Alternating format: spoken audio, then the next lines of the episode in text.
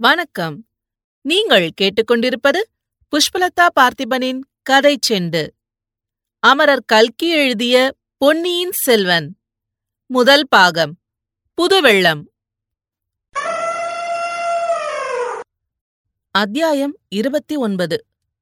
நம் விருந்தாளி. புலவர்கள் சென்ற பிறகு அரண்மனை மருத்துவர் சக்கரவர்த்திக்கு மருந்து கலந்து கொண்டு வந்தார். மலையம்மான் மகளான பட்டத்தரசி அதை தன் திருக்கரத்தால் வாங்கி கணவருக்கு கொடுத்தாள். அதுவரை பொறுமையாய் காத்திருந்த சின்ன பழுவேட்டரையர் வந்தியத்தேவனை பிடித்த பிடி விடாமல் இழுத்துக்கொண்டே சக்கரவர்த்தியின் அருகில் போய் சேர்ந்தார். பிரபு புது மருந்தினால் ஏதாவது பலன் தெரிகிறதா? என்று கேட்டார். பலன் தெரிகிறதாக மருத்துவர் சொல்கிறார். தேவியும் சொல்கிறார். ஆனால் எனக்கென்னவோ நம்பிக்கை உண்டாகவில்லை. உண்மையை சொன்னால் தளபதி இதெல்லாம் வீண் முயற்சி என்றே தோன்றுகிறது. என் விதி என்னை அழைக்கிறது. யமன் என்னை தேடிக்கொண்டு பழைய அறைக்கு போயிருக்கிறான் என்றே நினைக்கிறேன். அங்கே நான் இல்லை என்று அறிந்ததும் இவ்விடம் என்னை தேடிக்கொண்டு வந்து சேர்வான். பிரபு தாங்கள் இப்படி மனமுடைந்து பேசக்கூடாது. எங்களையெல்லாம் இப்படி மனங்கலங்க செய்யக்கூடாது. தங்கள் குல முன்னோர்கள் ஆ என் குல முன்னோர்கள் யமனைக் கண்டு அஞ்சியதில்லை என்று சொல்கிறீர். எனக்கும் என் குல முன்னோர்கள் பலரைப் போல் போர்க்களத்தில் முன்னணியில் நின்று போர் செய்து உயிர் விடும் பாக்கியம் கிடைக்குமானால் தகைய மரணத்துக்கு சிறிதும் அஞ்சமாட்டேன். சோர்வும் கொள்ள மாட்டேன் உற்சாகத்துடன் வரவேற்பேன். என்னுடைய பெரிய தகப்பனார் ராஜாதித்யர் தக்கோலத்தில் யானை மேலிருந்து போர் புரிந்தபடியே உயிர் நீத்தார். சோழகுலத்தின் வீரப் புகழை தக்கோலம் போர்க்களத்தில் என்றென்றும் நிலைநாட்டினார். யானை மேல் துஞ்சிய தேவர் என்று புகழ் பெற்றார். நான் என்ன புகழை பெறுவேன்? நோய் படுக்கையில் துஞ்சிய சுந்தர சோழன் என்றுதானே பெயர் பெறுவேன்? உடைய இன்னொரு பெரிய தகப்பனார் கண்டராதித்த தேவர். சிவபக்தியில் ஈடுபட்டு மரண பயத்தை விட்டிருந்தார். ஸ்தல யாத்திரை செய்வதற்கு மேற்கு கடற்கரை நாடுகளுக்கு போனார். அங்கேயே காலமானார். மேற்கெழுந்தருளிய தேவர் என்று அவரும் பெயர் பெற்றார். அவரைப் போன்ற சிவபக்தனும் அல்ல நான். ஸ்தல யாத்திரை செய்யவும் இயலாதவனாகிவிட்டேன் இப்படியே எத்தனை நாள் படுத்திருப்பேன். என்னை சேர்ந்தவர்கள் எல்லோருக்கும் பாரமாக. ஆனால் என் மனதிற்குள் ஏதோ சொல்கிறது. அதிக காலம் நான் இந்த பூ உலகில் இருக்க மாட்டேன் என்று. சக்கரவர்த்தி அரண்மனை வைத்தியர் தங்களுக்கு அபாயம் ஏதுமில்லை என்று கூறுகிறார். சோதிடர்களும் அபாயம் இல்லை என்றே சொல்லுகிறார்கள். ஆனால் இந்த சிறு பிள்ளை தங்களிடம் ஏதோ அபாயத்தை பற்றி சொல்லிக் கொண்டிருந்தான். "ஆ, இவன் காஞ்சி நகரிலிருந்து வந்த பிள்ளைதானே? ஆமாம் ஏதோ அபாயம் என்று சொன்னான். எதை பற்றி சொன்னாய் தம்பி? என்னுடைய நிலையைப் பற்றியா?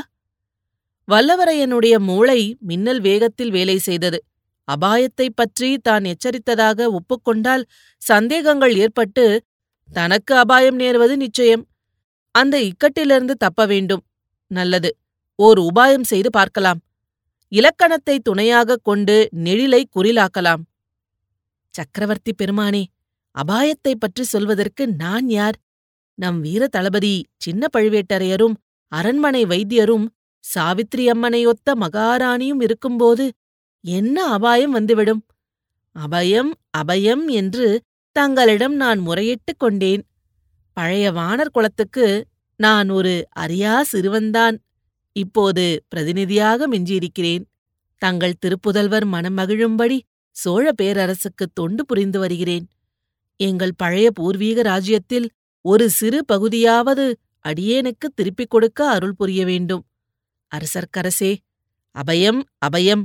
இந்த அறியா சிறுவன் தாங்கள் அபயம் என்று வல்லவரையன் மூச்சுவிடாமல் படபடவென்று பேசி நிறுத்தினான். இதைக் கேட்ட பழுவேட்டரையரின் முகம் சுருங்கியது. சுந்தர சோழரின் முகம் மீண்டும் மலர்ந்தது. மகாராணியின் முகத்தில் கருணை ததும்பியது. இந்த பிள்ளை பிறந்தவுடனே சரஸ்வதி தேவி இவனுடைய நாவில் எழுதிவிட்டாள் போலும். இவனுடைய வாக்கு வன்மை அதிசயமாயிருக்கிறது. என்றாள் தேவி. இதுதான் சமயம் என்று வந்தியத்தேவன். தாயே தாங்கள் எனக்காக பரிந்து ஒரு வார்த்தை சொல்ல வேணும். நான் தாய் தந்தையற்ற அனாதை வேறு ஆதரவு அற்றவன். என்னுடைய வேண்டுகோளை நானேதான் வெளியிட்டாக வேண்டும். பக்தனுக்கு பரிந்து பார்வதி தேவி பரமசிவனாரிடமும் லக்ஷ்மி தேவி மகாவிஷ்ணுவிடமும் பேசுவது போல் தாங்கள் எனக்காக பேச வேண்டும். எங்கள் பூர்வீக அரசில் ஒரு பத்து கிராமத்தை திரும்ப கொடுத்தாலும் போதும். நான் மிகவும் திருப்தியடைவேன் என்றான். இதையெல்லாம் கேட்க கேட்க சுந்தர சோழருக்கு ஒரே வியப்பும் மகிழ்ச்சியுமாய் இருந்தது. அவர் சின்ன பழுவேட்டரையரை பார்த்து தளபதி இந்த இளைஞனை எனக்கு ரொம்பவும் பிடித்திருக்கிறது. தேவியின் முகத்தை பார்த்தால் இவனை மூன்றாவது பிள்ளையாக ஸ்வீகாரம் எடுத்துக் கொண்டு விடலாமா என்றே யோசிப்பதாக தெரிகிறது. இவனுடைய கோரிக்கையை நிறைவேற்றி வைக்கலாமல்லவா அதில் ஒன்றும் கஷ்டமிராதே. உமது அபிப்பிராயம் என்ன? என்றார். இதில் அடியேனுடைய அபிப்பிராயத்துக்கு இடம் என்ன இருக்கிறது? இளவரசர் கரிகாலரின் கருத்தை அல்லவோ அறிய வேண்டும்? என்றார் தஞ்சை கோட்டை தளபதி. சக்கரவர்த்தி இளவரசரை கேட்டால் பழுவூர் தேவரை கேட்க வேண்டும் என்று சொல்கிறார். பழுவூர் தேவரோ இளவரசரை கேட்க வேண்டும் என்கிறார். இரண்டு பேருக்கும் நடுவில் என் கோரிக்கை. பிள்ளாய் நீ கவலைப்படாதே. இரண்டு பேரையும் சேர்த்து வைத்துக்கொண்டே கேட்டுவிடலாம் என்றார் சக்கரவர்த்தி. பிறகு சின்ன பழுவேட்டரையரை பார்த்து தளபதி இளவரசனிடமிருந்து இந்த பிள்ளை ஓலை கொண்டு வந்தான். பழையபடி காஞ்சிக்கு நான் வரவேண்டும் என்றுதான் ஆதித்தன் ஓலையில் எழுதியிருக்கிறான். அங்கே புதிதாய் பொன்மாளிகை கட்டியிருக்கிறானாம் அதில் நான் சில நாளாவது தங்க வேண்டுமாம் என்றார். தங்கள் சித்தம் எப்படியோ அப்படியே செய்கிறது என்றார் கோட்டை தளபதி. ஆ என்னுடைய சித்தம் எப்படியோ அப்படி நீர் நடத்துவீர். ஆனால் என் கால்கள் மறுக்கின்றன. காஞ்சிக்கு பிரயாணம் செய்வது இயலாத காரியம். அரண்மனை பெண்டுகளைப் போல் பல்லக்கில் ஏறி திரை போட்டுக்கொண்டு யாத்திரை செய்வதென்பதை நினைத்தாலே எனக்கு அருவருப்பாயிருக்கிறது. ஆதித்த கரிகாலனை இங்கே வந்துவிட்டு போகும்படிதான் மறு ஓலை எழுதி கொடுக்க வேண்டும். இளவரசர் இச்சமயம் காஞ்சியை விட்டு இங்கு வரலாமா? வடதிசையில் நம் பகைவர்கள் இன்னும் பலசாலிகளாக இருக்கிறார்களே. பார்த்திபேந்திரனும் மலையமானும் அங்கிருந்து பார்த்துக் கொள்வார்கள். இளவரசன் இச்சமயம் இங்கே என் பக்கத்தில் இருக்க வேண்டும் என்று என் உள்ளத்தில் ஏதோ சொல்கிறது. அது மட்டுமல்ல ஈழ நாட்டுக்கு சென்றிருக்கும் இளங்கோவையும் உடனே இங்கு வந்து சேரும்படி அழைப்பு அனுப்ப வேண்டும். இரண்டு பேரையும் வைத்துக்கொண்டு ஒரு முக்கியமான விஷயத்தை பற்றி பேசி முடிவு செய்ய விரும்புகிறேன். அருள்மொழி இங்கு வரும்போது ஈழப்படைக்கு உணவு அனுப்புவது பற்றி உங்கள் ஆட்சேபத்தையும் அவனிடம் தெரிவிக்கலாம். சக்கரவர்த்தி மன்னிக்க வேண்டும். ஈழத்துக்கு உணவு அனுப்புவதை நான் ஆட்சேபிக்கவில்லை. தன தானியாதிகாரியும் ஆட்சேபிக்கவில்லை. சோழ நாட்டு குடிமக்கள் ஆட்சேபிக்கிறார்கள். சென்ற அறுவடையில் சோழ நாட்டில் விளைவு குறைந்துவிட்டது. நம்முடைய மக்களுக்கே போதாமல் இருக்கும்போது இலங்கைக்கு கப்பல் கப்பலாக அரிசி அனுப்புவதை மக்கள் ஆட்சேபிக்கிறார்கள். தற்போது வாய்க்குள் முணுமுணுக்கிறார்கள். கொஞ்ச நாள் போனால் மக்களின் கூச்சல் பலமாகும். தங்கள் உடல்நிலையை பாதிக்கும்படி இந்த அரண்மனைக்குள்ளேயும் அவர்களுடைய கூச்சல் வந்து கேட்கும். குடிமக்கள் ஆட்சேபிக்கிற காரியத்தை செய்ய மொழி ஒரு நாளும் விரும்ப மாட்டான். எல்லாவற்றுக்கும் அவன் ஒரு தடவை இங்கு வந்து விட்டு போகட்டும். பெரிய பழுவேட்டரையர் வந்ததும் இலங்கைக்கு ஆள் அனுப்புவது பற்றி முடிவு செய்யலாம். அவர் எப்போது திரும்புகிறார்?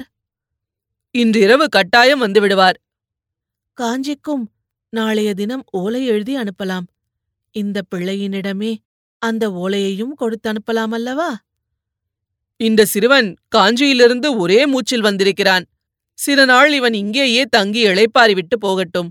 வேறு ஆளிடம் ஓலையை கொடுத்து அனுப்பலாம். அப்படியே செய்க. இளவரசன் வருகிற வரையிலே கூட இவன் இங்கேயே இருக்கலாம். இச்சமயம் மலையமான் மகள் எழுந்து நிற்கவே சின்ன பழுவேட்டரையர் இன்று அதிக நேரம் தங்களுக்கு பேசும் சிரமம் கொடுத்து விட்டேன். மன்னிக்க வேணும். தேவி எச்சரிக்கை செய்யும் வரையில் நீண்டுவிட்டது என்று சொன்னார். தளபதி இந்த பிள்ளை நம் விருந்தாளி. இவனுக்கு வேண்டிய வசதிகள் செய்து கொடுங்கள். சக்கரவர்த்திக்கு மட்டும் உடம்பு சரியாயிருந்தால் இவனை தமது அரண்மனையிலேயே இருக்கச் சொல்லியிருக்கலாம் என்றாள் மலையமான் மகள். நான் கவனித்துக் கொள்கிறேன் தாயே தங்களுக்கு அந்த கவலை வேண்டாம். நன்றாய் கவனித்துக் கொள்கிறேன் என்றார் சின்ன பழுவேட்டரையர். அப்போது அவரை அறியாமலே அவருடைய ஒரு கை மீசையைத் தொட்டு முறுக்கிற்று. இத்துடன் இந்த அத்தியாயம் முடிவடைகிறது. மீண்டும் அடுத்த அத்தியாயத்தில் சந்திப்போம். இது போன்ற பல சுவாரஸ்யமான கதைகளை கேட்க கதை செண்டு சேனலை லைக் பண்ணுங்க கமெண்ட் பண்ணுங்க ஷேர் பண்ணுங்க. மறக்காம சப்ஸ்கிரைப் பண்ணாதவங்க சப்ஸ்கிரைப் பண்ணிடுங்க. நன்றி.